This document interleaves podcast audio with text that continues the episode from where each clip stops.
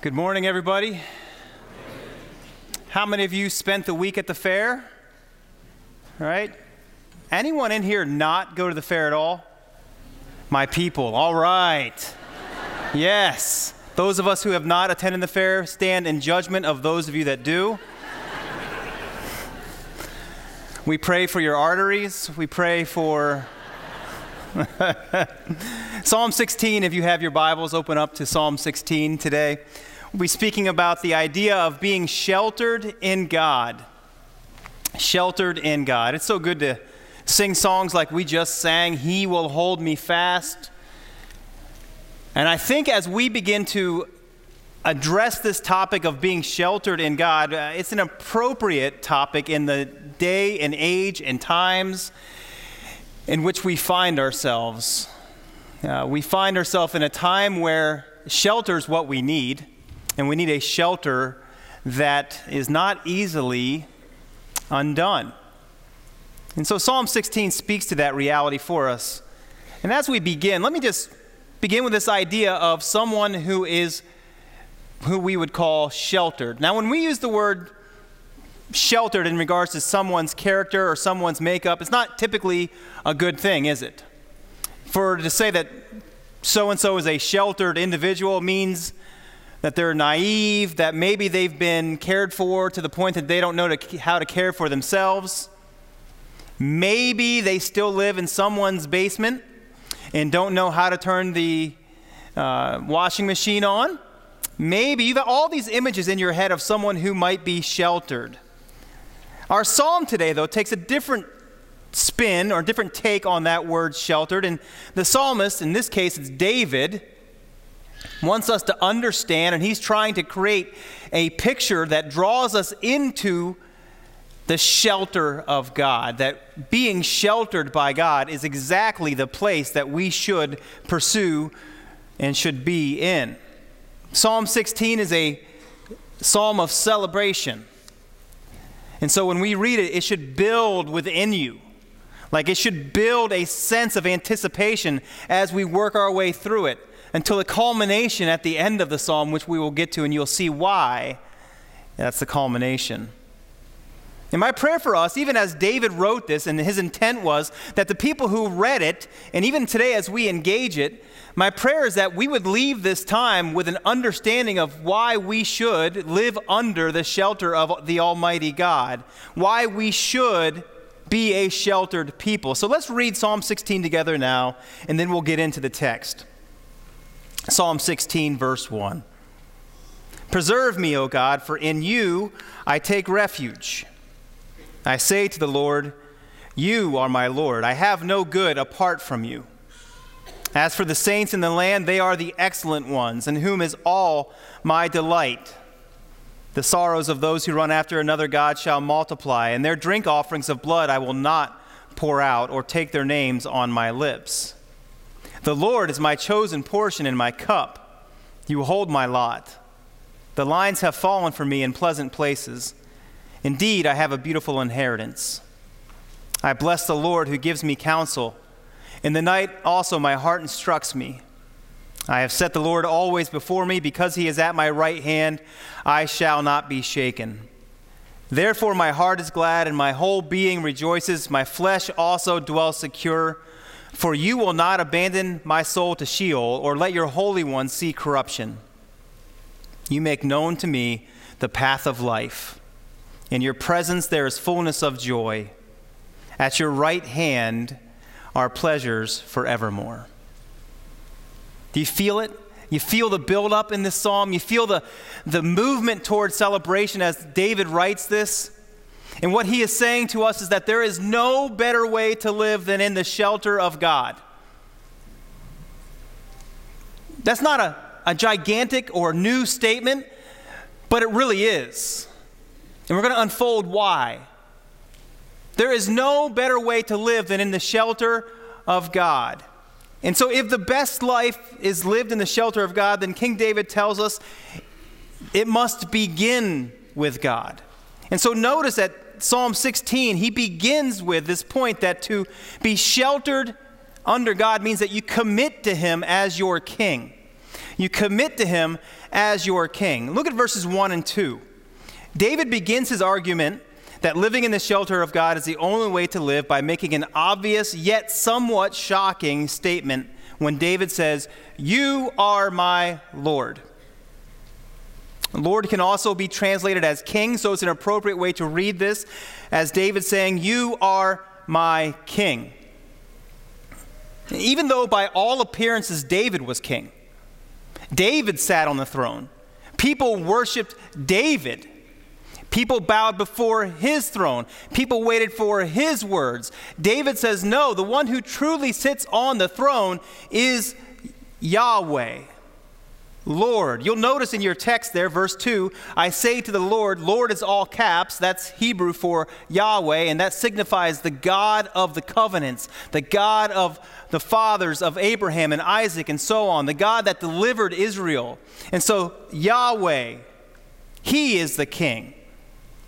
And the question I ask myself as I read that this week is why does David feel the need to start the psalm off with a statement of surrender to the kingship of God?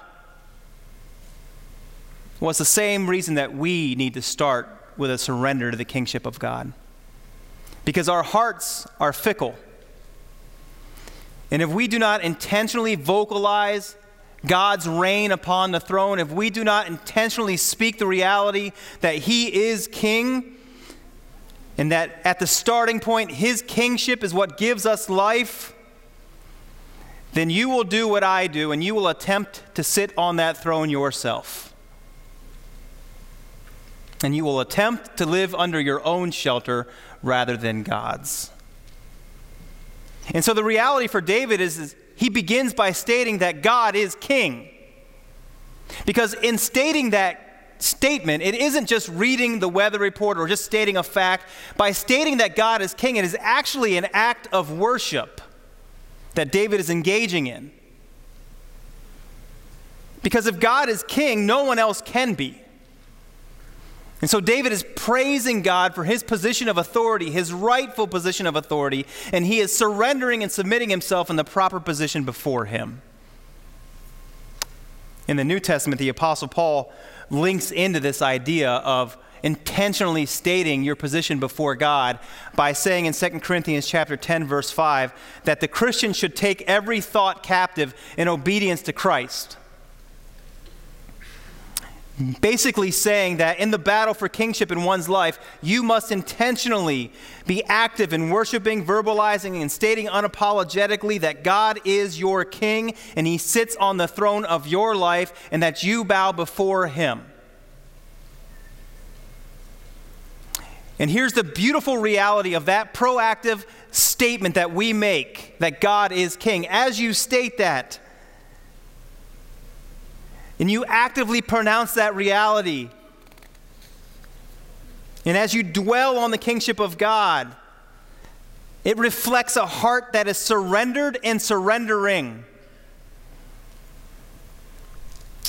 And that heart which is surrendered and surrendering is a heart that finally understands what David says in verse 2 at the end of it that there is no good apart from God.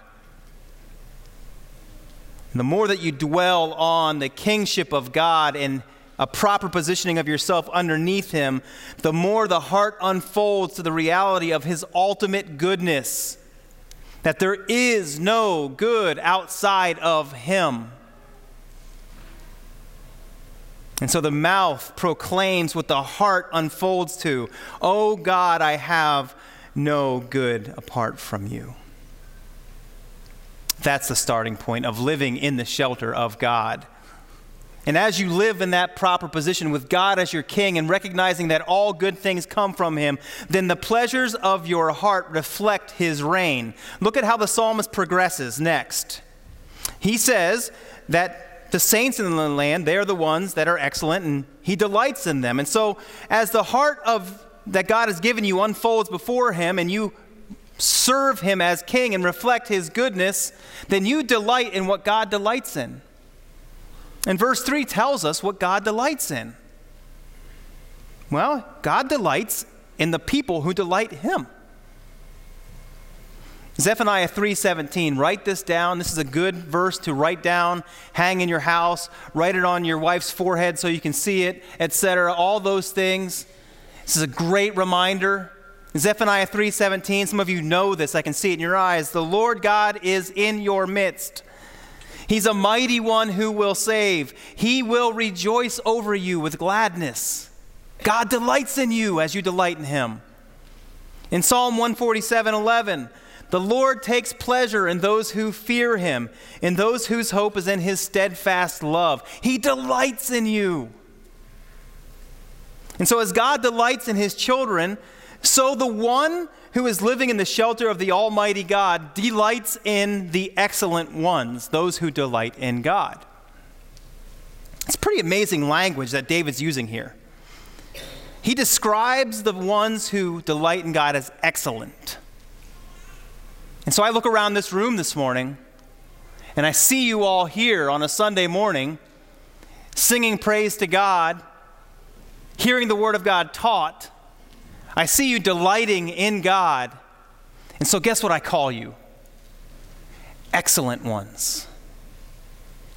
The Hebrew word for excellent there is actually can be translated also as majestic. And it's used in this idea of majesty regarding things that your heart can't express, the heart cannot put into clean words. And so David's saying, When I see the ones who delight in God, my heart is overwhelmed to the point that I can't really put it into words what I am seeing. It's a pretty weighty principle here. Look around your, at your brothers and sisters. They are the excellent ones. You are to delight in them. And why do we want to delight in one another? Because we want to give God glory. And God is most glorified by those who surrender to Him. And the more people that surrender to Him, more glory He receives. And so look around this room today and see all these people glorifying God and praise God that He has redeemed every single one of us. You are the excellent ones because God has made you such. And so we praise God as we look at one another. Now, this is a difficult thing to do, isn't it? To call one another an excellent one and to, to delight in one another is a difficult thing to do in our day and age and every day and age because all of us have th- different thoughts on different issues in life, and now we know exactly where everyone stands on everything. We think differently about issues in life, and so we are divided in issues of life. And rather than seeing one another as excellent ones who delight in the glory of God, we instead see one another based on what you posted this week on Facebook. And so you come in on a Sunday and you're like, oh, that person posted this on Facebook. I can't be near them. Brothers and sisters, for us to define one another not as how God defines one another, but rather by what they put on Facebook is ridiculous. And frankly, is mocking the glory of God.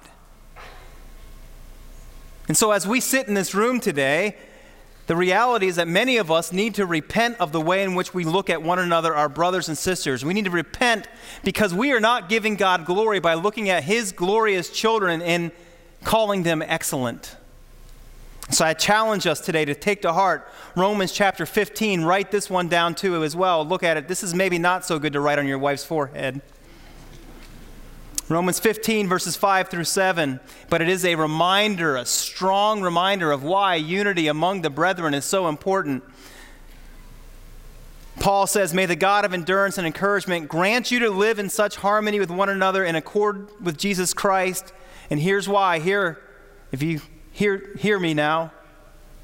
So that together you may with one voice glorify God the Father. So, therefore, welcome one another as Christ has welcomed you for the glory of God.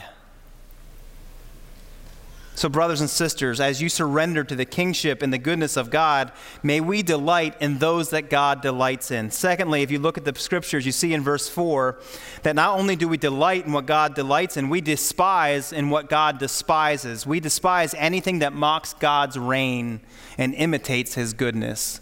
Look at verse 4 with me. The sorrows of those who run after another God shall multiply.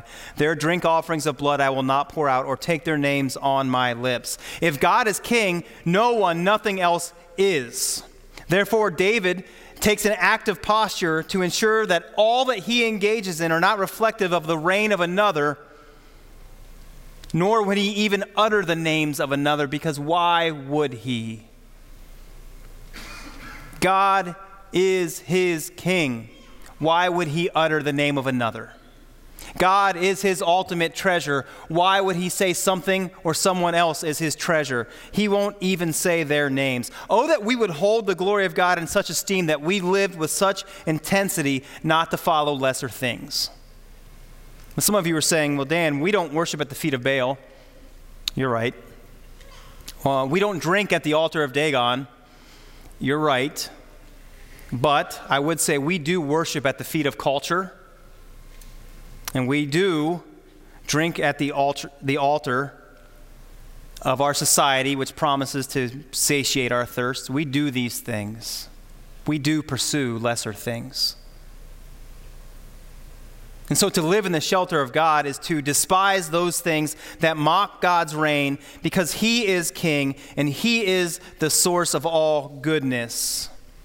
David is laying the foundational truth. There is no better way to live than in the shelter of God because he is king and he is good. And so that means that we call him king and we call him good. But then it also means this it means that we are content in his provision for us. If you look at your text here, beginning in verse 5, we see David then begin to address this idea of contentment in God's provision. Verse 5 The Lord is my chosen portion in my cup. And David really lists four things here that he is content in. And so we're going to look at these four points of contentment that David addresses. First and foremost, he says God is his chosen portion in his cup. Basically, this is festive language. This is meal language. This is a party language. And David's saying, above all other offerings at this celebration, I choose God. He is the chosen portion. In the smorgasbord of ideals that promise to satisfy, there's only one who deeply satisfies. He is the chosen portion in the chosen cup. Why would you choose a lesser thing? God is your rich meal and your celebratory cup. The picture here, choice portion, chosen portion, is that of the cut of meat that is the best. Some of you love a good steak. Yeah, the steak that you love is nothing compared to the glory and the goodness of God. He is a chosen portion. And so, as we partake in Him, it means that there's ultimate satisfaction, and all else is exposed as cheap and wanting imitations. Peter ra- rarely said the right things in the New Testament, didn't he? Some of you identify with Peter. Um, the way he speaks and spoke is the way that you speak and and sometimes you have foot and mouth syndrome, just like Peter did. Peter rarely said things that were like, oh man, yeah, good job. But in John 6 68, Peter finally said something. And Jesus was probably as amazed as we are as we read it. In John 6 68, Peter identified this principle when he looked at Jesus and he said, Where else do we go? You alone have the words of life. God is our chosen portion in our cup. And so we are content with him as our chosen portion and cup. David then says he's content with the sovereign control of God. He says, God, you hold my lot. You hold my lot. What that means is that God holds his future, his destiny is secure. This is really good news, isn't it? That God holds your future, that God knows your future, that God knows your tomorrows, that there's nothing outside of His control. That's really good news. And right now, you should appreciate that. And it struck me this week as I thought about this point what this means is that you and I will never live one moment of our life outside of the good hand and care of the Almighty God. There is not one moment of your life that will be outside of His care. And so David says, I am content in life because God holds my lot. And so you and I say on this Sunday, Labor Day weekend of 2021, God, we are content in you because you hold our lot. We don't know what 2021 holds We don't know what 2022 holds, but we know who holds them. And so we are content. Third, David says we he is content because he knows that where he is, God has placed him. The lines that the, the, the, the language that David uses here is the lines have fallen for me in pleasant places. And the question that I asked myself as I read that is, well, what, how do I define if a place where I am is pleasant? Is it the pleasantness of the activity that I experience there? Is it being fulfilled by what I'm doing there? David says that the lines that he has are pleasant because God has placed him there. And so the definition that David uses to define pleasantry in his life is it is a pleasant place because God has placed me here. A lot of us experience persistent unease about our life, dissatisfaction about our life. I would state that a good reason, potentially good reason for your unease, is that you are misdefining why you are there. You are in your state of life because God has placed you there. And it is pleasant because God has set the boundaries for you while you're there. God has hemmed you in. I'm reflecting on the words of Elisabeth Elliot this week, where she says regarding our position in life and our dissatisfaction to where God has put us. Elisabeth Elliot said, The secret is Christ in me, not me in a different set of circumstances. So be content where God has placed you. And then lastly, David is content because he lives in the stability of God's counsel. If you look at verse 7, David says, I bless the Lord who, ca- who gives me counsel. What is the counsel of the Lord? What is the counsel? His counsel is what all counsel is it's words, it's concepts, it's teachings. His words are given to us, and his words are powerful and living, as we are told in Hebrews chapter 4, verse 12. And they are living and active. Why? Because they are the words of the living and active God. And you cannot engage the Word of God without the presence and the strength and the activity of God. They are not separated from one another. And so the counsel of God accomplishes much in the life of the one who listens to the counsel of God. Look at the text. Look at the application of what the counsel of God does. The counsel of God addresses the darkness of night. In the darkness of night, the heart is not lost, the heart instructs. In verse 8, the Lord is always before him in his counsel, and so his steps are strengthened. And so David is content in God's provision because God gives counsel. And so the one who shelters in God is the one who actively lives in the strength and the stability of God, which means this. If we are living in the shelter of the one true King, then we live a whole being celebration to God's goodness all the days that He gives us. It means that we live a whole being celebration to God's goodness all the days that He gives us. This is verse 9 and on. This is where David builds up and, and, to, towards the application at the end of this passage. Verse 9 Therefore, my heart is glad, my whole being rejoices, my flesh dwells secure. David emphasizes that because of everything that he just spoke before that God is king and the source of all good, that he is content in all that God gives him. Now, his mind, his body, and his spirit can rejoice and be secure. A gladness of heart, a rejoicing from his being, and even a body that is, is, secure. Look at verse 10. It's an interesting verse. David says, For you will not abandon my soul to Sheol or let your Holy One see corruption. David at this point speaks about his death. Right after he said, My body, my flesh will dwell secure. It's kind of a weird connecting point there. We oftentimes don't think of the moment of death as a moment of feeling secure. It seems to be an uncertain event. But David recognizes that as he makes God his king and as he lives in the shelter of this God, that even that experience of death somehow is secure.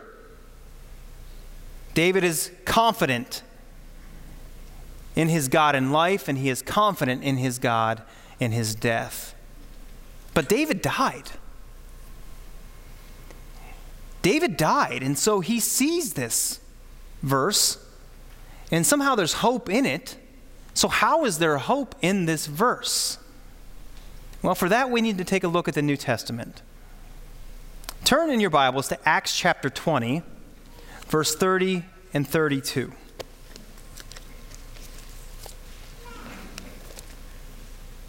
Some of you are familiar with Acts chapter 2, verses 30 through 32. Acts chapter 2 is Peter's sermon at Pentecost. And in this particular verse in the sermon, verses 30 through 32, Peter actually quotes this psalm. He quotes this psalm as an answer to what David was pointing to and his hope was in in Psalm 16. uh, Acts chapter 2, verse 30. Being therefore a prophet, David, knowing that God had sworn with an oath to him that he would set one of his descendants on the throne, he foresaw and spoke about the resurrection of Christ, that he was not abandoned to Hades, nor did his flesh see corruption. This Jesus God raised up, and of that we are all witnesses.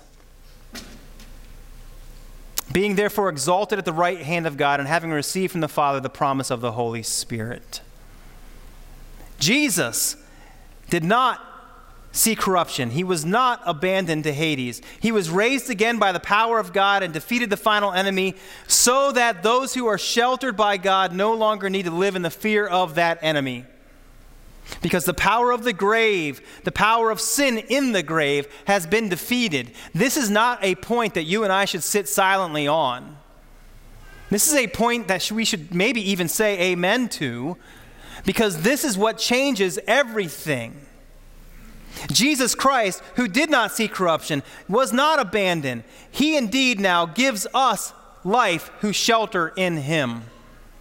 Listen to the words of Paul in Colossians chapter 2. And you who were dead in your trespasses and your sins, God made alive together with him.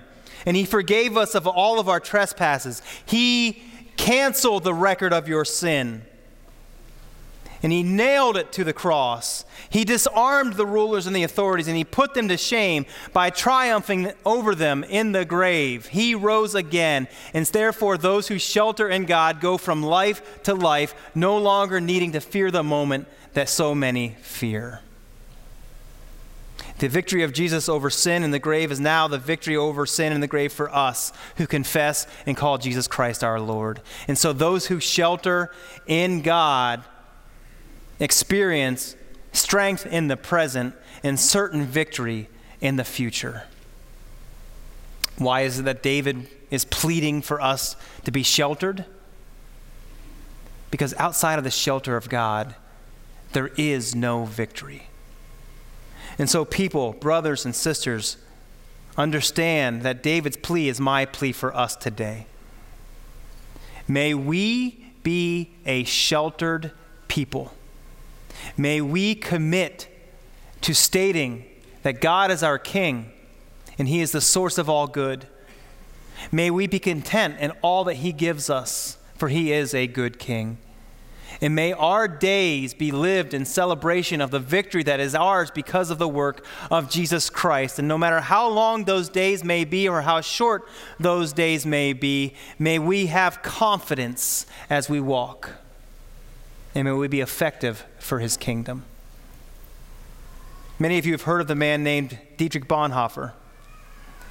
Bonhoeffer is known among many of us for those things that he has written, and he's also known for many, to many of us for what he did in World War II in Nazi Germany. Bonhoeffer was one of the founding members of what was called the Confessing Church, the gathering of Christians who believed that the movement of Nazi Germany was not biblically correct and he spoke out against it. He was an active voice against Hitler and Nazi Germany and was an active voice for the gospel. And as such, he was arrested. And his arrest occurred on October 8, 1944, and he was placed in a Gestapo prison until February of 1945, when he was moved from the Gestapo prison to Flossenburg concentration camp. Uh, while he was in prison, Bonhoeffer was known to lead church services in the trucks as they were transported out of the prison to job sites. He led church services in the barracks almost daily. While they waited outside to be counted, he would lead the men through scripture readings. He saw the purpose of his time there. And on April 9th, 1945, Bonhoeffer got up and led the final church service that he would lead for the men of his barracks. As he concluded the service, the Nazi guards came in and removed him from the barracks to take him straight to the gallows. And as Bonhoeffer walked out of the barracks, knowing what was in front of him, he turned to the men in that barracks and he said these words. These are his final words This is the end for me here. But for me now, the beginnings of life. My prayer for us is that as we live in the shelter of God, we will live in that strength in the present and with a certain victory for the future. Let's pray. Father, I thank you for Psalm 16 and the encouragement that is ours. And I pray, Lord, that we would indeed call you King, live with you as our King, experience the goodness of you as our King, that we'd be content all the days of the life that you give us, and Lord, that we would celebrate the great work, the great victory that is ours in Jesus Christ our Savior. And so, we as your people today who delight in you, we do call out and say, Thank you, Lord, for forgiving us of our sins, for giving us a newness of life. And we anticipate the day in which we will see you face to face. And so, from the depths of our hearts, we cry, Thank you, Jesus, and we look forward to the day when we bow on bended knee before you. And so, Lord, thank you for your faithfulness we ask now, Lord, that as we partake of your table, we would remember your great love and your great sacrifice on our behalf. In your name we pray. Amen.